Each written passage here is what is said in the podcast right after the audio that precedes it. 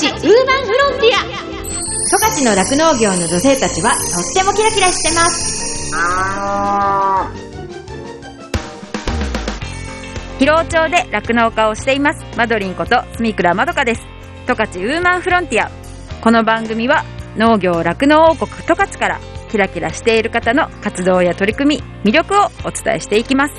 今日のゲストはですね富良野からなんですけれどもいつもこの番組は十勝に在住の方だったりとか十勝にゆかりのある方に来ていただいてるんですけれども今日はあの特別企画ということで富良野に住んでいる富良野っ子という農業女性のグループがあるんですけれどもそのグループから元谷茂子さんと安丸千佳さんに出ていただきました。なぜこの富良野っ子さんをお呼びしたかっていうのもこのジャガと一緒のコミュニティ FM が富良野にもあるんですけれどもラジオ富良野という曲でですね富良野っ子野菜日和というラジオ番組を持っているグループなんですよ。そしてその番組がですね2018年から放送されているので私の大先輩ですね。私の先輩パーソナリティにもなるのでぜひお話聞いてみたいなと思って声をかけたところ快く受けていただいて今日に至りました。そのメンバーは5人なんですけれども5人それぞれあの作ってる野菜が違うっていうことだったりとか、まあ、とにかくねびっくりするほど野菜が好きなんですよ。野菜愛の話だったりだとかあとそのグループ内でのどんな活動をしてるだとかなんかそういった話をいろいろ聞かせてもらったのでぜひ楽しみに聞いていただきたいと思います。十勝ウーマンフロンティア。この番組は JA 広尾北海道酪農のサポーター日展配合飼料公園のゼノアック日本全薬工業 JA ネットワーク十勝十勝ごちそう共和国以上の提供でお送りします。日展配合飼料は酪農家の笑顔と乳牛の健康のためにこれからも北海道の酪農をサポートしていきます。人も動物も満たされて生きる喜びを日展配合飼料。動物未来。見つめる。広がる。ゼノアック日本全薬工業は動物が持っている未来の可能性を見つめ見出し。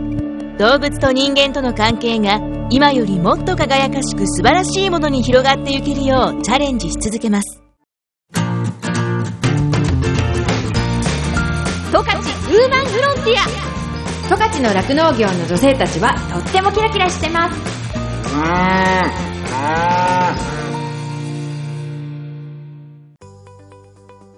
富良野から農業女性グループの富良野っ子の皆さんに出ていただきます。富良野地域の女性後継者5人からなる富良野っ子の皆さんは、地元のコミュニティ FM、ラジオ富良野で農業のことを発信しています。えー2018年からスタートしたということなので、私の先輩パーソナリティとなりますね。本日はですね、このラジオ番組のことだったりだとか、あとメンバーの方々の農園のお話など、農業といっても十勝とはまた違った形態でもあると思うので、そのあたりもいろいろお話聞いていきたいと思います。じゃあ、よろしくお願いします。よろしくお願いします。皆さん、今年の目標とかで毎年決めるんですか？全然。ふんわり、ふんわり。じゃあ、ふんわりした目標なんですか、今年の？去年並みに取る。あ、ふんわり。あんまりさ、高い目標立ててもさ、疲れちゃうからさ、うん。そうですよね。いつもそんな感じの目標です。ああ、目標立ててるのはすごいですね。何にも考えないでやってる。そうですか？絶対考えてる。うん。いや、なんか目標って言ってしまうと、ちょっと、こう、大きいけど、私は絶対1年に1回小さな挑戦は1つはするって決めてるんですよ。え、眩しい。何？だからそれは仕事においてもそうだし、その、例えばプライベートというか、別仕事以外のこととかでも、なんか新しいこと一つ挑戦したいなっていうふうに思ってるみたいな。ええあ例えば、あの仕事の方で言うと、今、更新にミルクとかもやるんですけど、うんうん。ミルクのやり方をちょっと変えてみようかなとか、使ってる粉ミルクをちょっと変えてみようかなと、成分が違うやつを使ったら、どういうふうに子牛たちは反応するかなとかっていうのを考うんえたりだとか、まあそれがいいかどうかとか合うかどうかはわからないんですけど、でももしかしたら良くなるかもしれないというか、そのちょうど今まで、今までがちょっとこう、冬が寒い時期にちょっと体調崩しやすかったりとか、うん。で、それをどうにかしたいから、そのためにはちょっと、で、結構、牛さんも寒いと影響を受けちゃうんで、うんうんうん。なので暖かくなった時期に挑戦してみて、それがうまくいったら冬も超えられるかなっていうのがあるので、結構新しいことをチャレンジするのって春になり、なり始めが多いんです。うん。仕事の方はなんかそんな感じで今ちょっと考えてることがあって、で、プライベートはそうそうそう、今あれなんですよ。地元でやってる酪農女性のグループがあるんですけど、それ結構食育とかいろいろ、牛の酪農の話題を人形劇でやって小学生に見てもらったりとか、なんかそういうことを結構やってたんですけど、コロナで全部なくなっちゃって。あなんですけど、ちょうど国大マルシェってなんかカフェみたいのがあるらしいんですけど、あ。うんうん。でちょっとしたイベントができそうなので、うんうん。それをちょっといけるメンバーですけど、今10人ぐらいメンバーはいるんですけど、あ多いですね。なんかね、しっかりしてる人たちがいるから、イベントみんなで行くと、なんとなくね、まとまるんですよ。あそれがすごいと思って、私は、そこのグループにいると、本当に一部員みたいな感じなんで、ああ。の、へえ。なんか引っ張ってってくれてる人がいるから、私は私で言うこと聞くとか、オリジナリティを出すことするっていう、ちょっとめんどくさい人ですけど、でもなんか、それでこう言いやすいとか、だからその、私は結構イベント担当なので。そういう話を持ってくるとか、あと学校に授業させてくださいとか言いに行くとか、うんうん。営業みたいな感じなんですよね、そのグループ内では。うんうんうん。そうやってこう何か、みんなすごいいろんなことを、いろんな知識があったりとか、そういう人前でやるのが上手な人が揃ってるから、うんそれを子供らしとくのはもったいないと思ってるのうで、んうん。それを、の出る機会を作ろうと思って、なんかいろいろチャンスをもらったら、自分一人で行くよりはみんなで行った方が、みんなにとっても、この街にとってもいいと思っているから、なんかそんな感じのことをやるのに、今年はその札幌に初めて行くように、コロナとかがね、なければ行けそうだから、うんうん。もう大学生とも交流できるし、なんか一般の人とも交流できるし、あこれでみんなうん元気になってくれたらいいなっていうのは思ってて、なんだかんだね、今一人で牧場やってる癖して、うんうん。い人と繋がりたいですよね。や、それがすごいですよね。いやいやいやいや。まあね、結局はそれが楽しいことだと思ってるから、まあ、やってみて、周りの反応も見てみたいし、その一緒に行くメンバーも、どういうふうに反応するかなっていううのを決めて、んうん。でも、悪い機会ではないかなと思うので、っていう、うん本当にちょっとした挑戦ではあるけど、うんうん。新しいことに一つでも挑戦して、自分のスキルアップをさせたいっていうか、なんかそういうのはあるんですよね。うん。そうすると、ね、一個できること増えたらなんかこうね、経験値としてちょっとこうレベルアップした感じするじゃないですか。それをやり続けてんのがすごいなと思って。それがないとダメだと思う。いや私もう休みたいって思っちゃって、ある時から。疲れちゃったみたいな。いや、それはでもね、ガーンって駆け出したからじゃない？あの、ある時期やりすぎてたから、休んだって、なんじゃかんじゃちょいちょいやってるじゃんっていう。ちょうどいいとこまで落ち着いてきたんだと思うよ。あ身の丈にあったところにも収まってんだと思います。うん。いやでも、たまに無理も大事さ、大事だよ。無理しないと無理ってわからないから。それはありました。うん。疲れちゃっでた。なんか切実な感じの。いや、でもさ、それで自分の居場所を見つけたってことが大事なんですよ。今すごい楽しいです。だから。無理しなくて良くなったというか。でそれだけ野菜愛を語れるんですよ。野菜は今もう本当に、もう、いくらでも。なんかすごいなって思いますわ、やっぱり。やっぱり安丸さんすごいな。でも私、深い話はできないので、浅く広くは、本当に聞いでもね、てほしい。勉強したり、知識として得てないと人には話せないからね。うん。ああ、楽しんでね。趣味みたいなもので。うん。趣味、趣味。いや、意識が高いから、なんか趣味って言ってるけど、結構深く知ってると思うよ。そんなことないよ。そんなことないんだよ。私は思ってるよ。なんかその、その関係性がいいですよね。本当に。そういうことを気兼ねなく話ができる仲間がいるっていうのが大事ですよ。あ、なんか、大人たちがこう、懐がでかいんだなって私は思ってます。あ、メンバーの？そう。私、下から2番目なんですよ。年齢的に。うんあと、大人たちなんですよね。うん3人大人たちなので。私は自分が大人だなんて思ったことは一回もないよ。なんか元谷さんとかこう、選ぶったりしないじゃないですか。友達のように接してくれるから、本当に、あー、仲間、それが、うん、楽しいんだと思います。それはそうですよ。うん。そんな。そういうのある、なんか自分もそうだなって今思いました。自分の仲良くしてくれてる近所の奥さん方って、ほんとちょっと上の人が多いんですよね。んやっぱね、私はそういう人たちがいなかったら、マドリンっていう牧場は続けてこれなかったって思ってうん。うん。それだけこう気にかけてくれたり、気にかけてくれてるけど、なんかこう、本当に一緒にご飯とか行ったら、本当なんか同志みたいなうんうんうんうん。本当に気兼ねなくっていうか何でもいろんなことを話し愚痴でも話せるしその前向きなことも話せるしうんうん。やっぱそういう場所がなかったら、多分やめてたっていうかん続けてみたかったなって思うから、やっぱそうやって女性って特にっていうか私たちはやっぱ仲間がいるってことはだいぶ大きいんだなっていうふうには思ってますそうですね。それはあるかもしれないですね。うん。それをすごい今日も二人の話を聞いて感じたっていうか感じました？あの、トーンが似てるっていうか、雰囲気っていうか、ふんわりしてるっていうか、雰囲気が素敵だなって思いました。やっぱそれはもう元谷さんの懐の大きさだと思います。いやいや、ブレを働いても許してくれるっていう存在。ありがたい。何をおっしゃる安丸さん。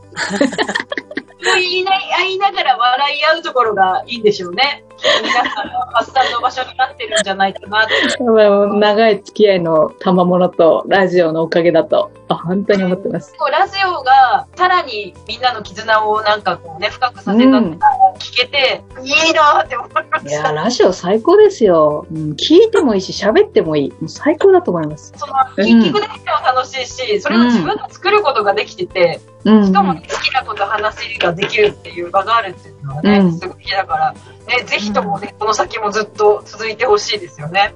あら、いいな。うん。それで本当にまた何年後かに、また他の方もね、加えて一緒に収録ができて、いつか特番でもできたらね、そんな欲を。冬だったらいけるかもしれないですね。冬やろう？やろうっていうか、まあ私たちの力では何にもならないけど。同感期があるので、ええ、そこにぶつけていただけると、全員参加できるかもしれないですね。ああ、そうですね。まあ、本当に、キンキンじゃなくてもね、本当何年後かとかね、まあ、あの、お互いにラジオを続けて、そうですね。メンバー減ってるかもわかんないですけども。でもなんか、そういう近況を報告し合いながら、情報交換みたいな感じで、同時放送とかできたら最高だなと思ってるんですけど、ええ、同時放送。まあその、生とかじゃなくてもね、お互いの番組、それぞれ30分とか1時間とかでね、1時間とかで喋るかわかんないけど、そんな感じで放送されるような日が来たら、もうちょっと、ある意味一つ夢だなと思いましたね。ああ、夢。その時はね、もうちょっとちゃんと組まなきゃいけないですからね、きっと、流れを。健康作るのは得意です。楽しかったです、すごい。ね、原稿作るの得意ですよね。ガチガチのやつ。うん。脱線するやつすぐ。はい、じゃあね、あの、リクエスト曲を一曲お聞きしたいんですけど、これ、いつも、ラジオフラノの、フラノコ野菜日和のテーマソングで使ってるんですけど、えー、AKB48 の野菜シスターズ、お願いします。はい、なんでその曲をテーマ曲にしようって思ったんですか？これ最初、何かを決めなきゃなんないって言われて、そのラジオのテーマ曲なんか決めてくださいって言われて、いや、何がいいかねって言ってたらまたあの、あれですよ、潜水吉の鹿間さんが見つけてきたんですよ。うんえこんなのあり。ー、うんうん。AKB そんな恐れ多いっていうそのうん感じだったけど、まあ、聞いたらね、しっくりイメージに合うんだよね。で、はいそんなとこからです。いていただきましょう。おはよう。ト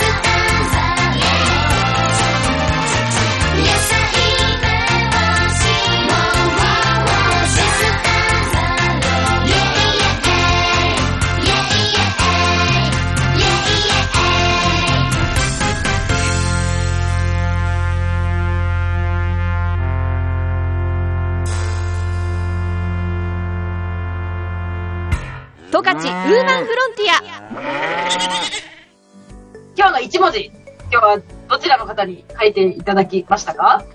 はい。はい。安村さん、どうぞ。ま我々のフラノッコの相違ということで。おー。かわいい。ちょっと写真撮ってもいい？え、あ、はい。えー、筆で書いたんですか？筆で書きました。ちょっとマジックが出なかった、出なくて。かわいい。私準備しますとか言っときつつ、マジックが出なかったので、めっちゃかわいい。あのー、目ですね、まさに。目です。芽吹きの目。いい。雪の目。なぜ、この文字を？やっぱ春なんでね、今あのちょうどその種まきして芽吹く時期に芽いっぱい見てるんですよね、私。やっぱこの時期には芽だろうっていうのと、なんか意味調べたら始まりっていう意味もあるらしくって、えええなのでまあその春の始まりと、まあまどかさんとこうしてね、ご縁ができたっていう、これも何かのスタートラインかなっていうふうに思いまして、芽にしました。ー、ありがとうございます。はい。かわいい、すごく。これあの、うちのイラストレーターのさとみちゃんが描いてくれたフラノッコのマークなんです。ピンクのペーパー。そうなんだ。えー、なんか本当にチームワークみたいな感じですね。そうですね。得意技がこう散ってるというか、各々特技があって。人が、えーはい得意な人とか、字書くの得意とか、そうなんです。で野菜するの上手とか。脱線したのを戻すの上手な人とか。誰それいる？高橋さん。高橋さん。高橋さんたまにトンチンカンな時あるから、ちょっと、お、フいやいやラノッコ色だなって思う時ある。お母さんだよ。安定感があるから。ああ、やっぱそう、5人の中であるわけですね。お母さん役とか。ありますね。ありますた高橋さんはこう、ピシッと締めてくれる時はあるんですけど、たまに、おやおやっていう時があるので、こう、馴染みやすいというか、あ、そういうとこもあってくれてありがとうみたいな、こう、しっかりしすぎないというか、ちょっとした好きっていうかね。隙があります。ええ。そこ見るとちょっと、よしって思います。そういうバランスがいいってことなんですね、きっと。バランスいいですよね。なんか、うん。そういう意味では、なんかやっぱちょっとお会いしたいですわ、皆さん。ぜひフラノにお越しください。ぜひ、フラノにお越しください。一席設けましょう。はい。なんかやりたいな、時間を作ってお邪魔したいなって思いました。えそしたらちょっとラジオ収録とかできるんじゃないですか？いや、ラジオフラノのゲストさんも、私たちこういう高度な技は使えないから、ぜひスタジオに足を運んでいただけた暁には、やりましょはい、ちょっとそれ面白そう。う。5分ですけど。5分ですけど。いや、もうなんか、え伸ばしてもらう私がその時は親方知りますか、親方。方するの？やばいやばいやばい。サブ3人ぐらいつけないと、やばいやばい。そうなんです。いや、もう、マンスリー、月間マドリンでいいんじゃないかな。それいいかもしれないですね。編集の人が困ります。この人喋りすぎて、皆さんの好きになってきてるみたいな。毎月出てくるこの人みたいな。誰？誰？誰？えー、なんかそれ面白そうですね。ちょっと、なんかできたいなと思ってます。こちらも待ってます。今日はですね、プラノから農業女性グループのプラノッコの元谷さんと安丸さんにお話聞かせていただきました。今日はどうもありがとうございました。ありがとうございましありがたと。うございました。十勝ウーマンフロンティア十勝の酪農業の女性たちはとってもキラキラしてます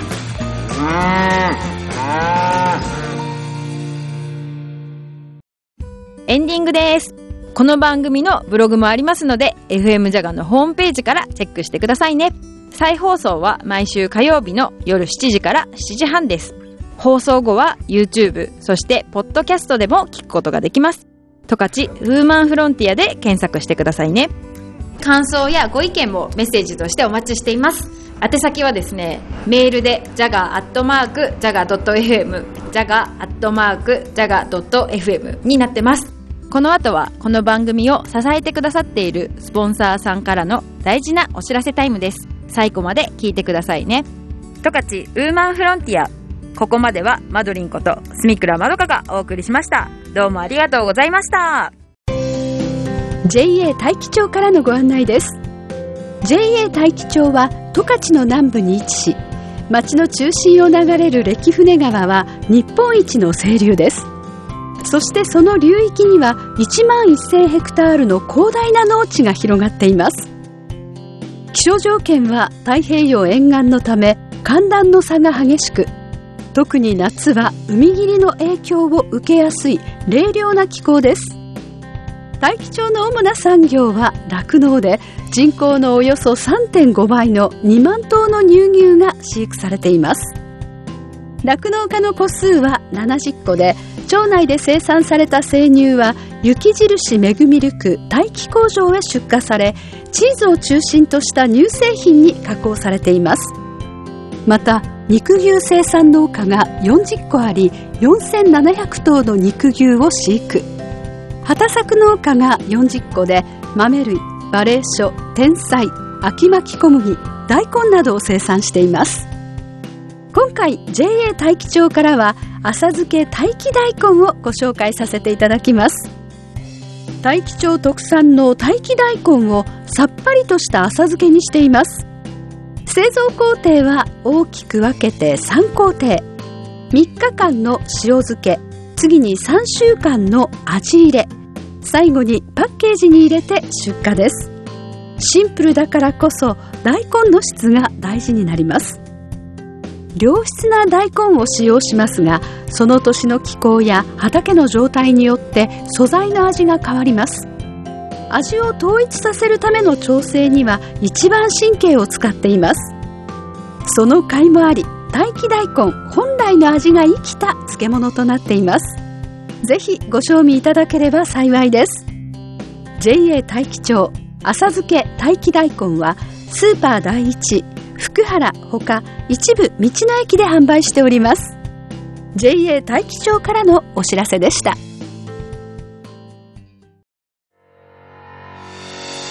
日展配合飼料から大切な子牛に 6g のおまじない。哺乳子牛用サプリメント子牛の味方のご案内です。子牛の味方は初乳に含まれる免疫グロブリンの吸収率を高めるオリゴ糖を原料とする子牛用サプリメント。免疫グロブリンは出生後の子牛が初乳を飲むことで吸収しますが出生後24時間を過ぎると免疫グロブリンの吸収ができなくなってしまいます。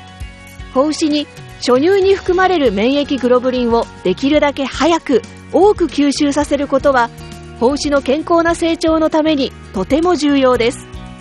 日展配合飼料の子牛の味方は初乳中の免疫グロブリンの吸収をサポートするサプリメント。使い方は簡単です。初乳に子牛の味方を1本混ぜて飲ませるだけ。分娩後1回目と2回目の哺乳の時にご使用ください。免疫グロブリンの吸収を高め感染症などからあなたの子牛を守ります。子牛の健やかな成長のために 6g のおまじない。子牛の味方は日展配合飼料から発売中です。日展配合飼料からのお知らせでした JA 疲労からのお知らせです。疲労町では新規収納希望者を募集しています。現在、疲労町の酪農家の半数以上が新規収納者によって経営されており、道内有数の新規収納受け入れ地域となっています。将来、酪農家になりたい、動物が好き、酪農に興味があるなど、まずは農業のきっかけを疲労町から始めてみませんか？大切なのは酪農をしたい、酪農経営をするという夢を諦めないことです。サンタの町広労町があなたの夢を応援します。詳しくは JA 広労内の広労町担い手センター電話番号015585-2121までお問い合わせください。広労町は新規収納を目指す皆さんをお待ちしています。JA 疲労からのお知らせでした。私自身もですね、疲労町で酪農していて、その仕事自体はその、まあ、冬はね寒かったりとかあと大雨が大変とか大雪が大変とかすごい大変なこともいっぱいあるんですけれどもそれでも頑張ろうっていうふうにさせてくれる牛たちとあと一緒にこう頑張れる仲間がいるっていうのがすごく大きくってそういう仲間がいるからこそ続けていきたいしここに住んでいきたいなっていうふうに感じれたところでもあるのでその人の温かさが自慢の広尾町でねぜひたくさんの人に酪農を始めてほしいなっていうふうに思っています。動物未来見つめる広がる。ゼノアック日本全薬工業は動物が持っている未来の可能性を見つめ見出し。動物と人間との関係が今よりもっと輝かしく素晴らしいものに広がっていけるようチャレンジし続けます。日展配合飼料は酪農家の笑顔と乳牛の健康のためにこれからも北海道の酪農をサポートしていきます。人も動物も満たされて生きる喜びを日展配合飼料。十勝ウーマンフロンティア。この番組は JA 広尾北海道酪農のサポーター日展配合飼料。公園のゼノアック日本全薬工業。JA ネットワーク十勝。十勝ごちそう共和国。以上の提供でお送りしました。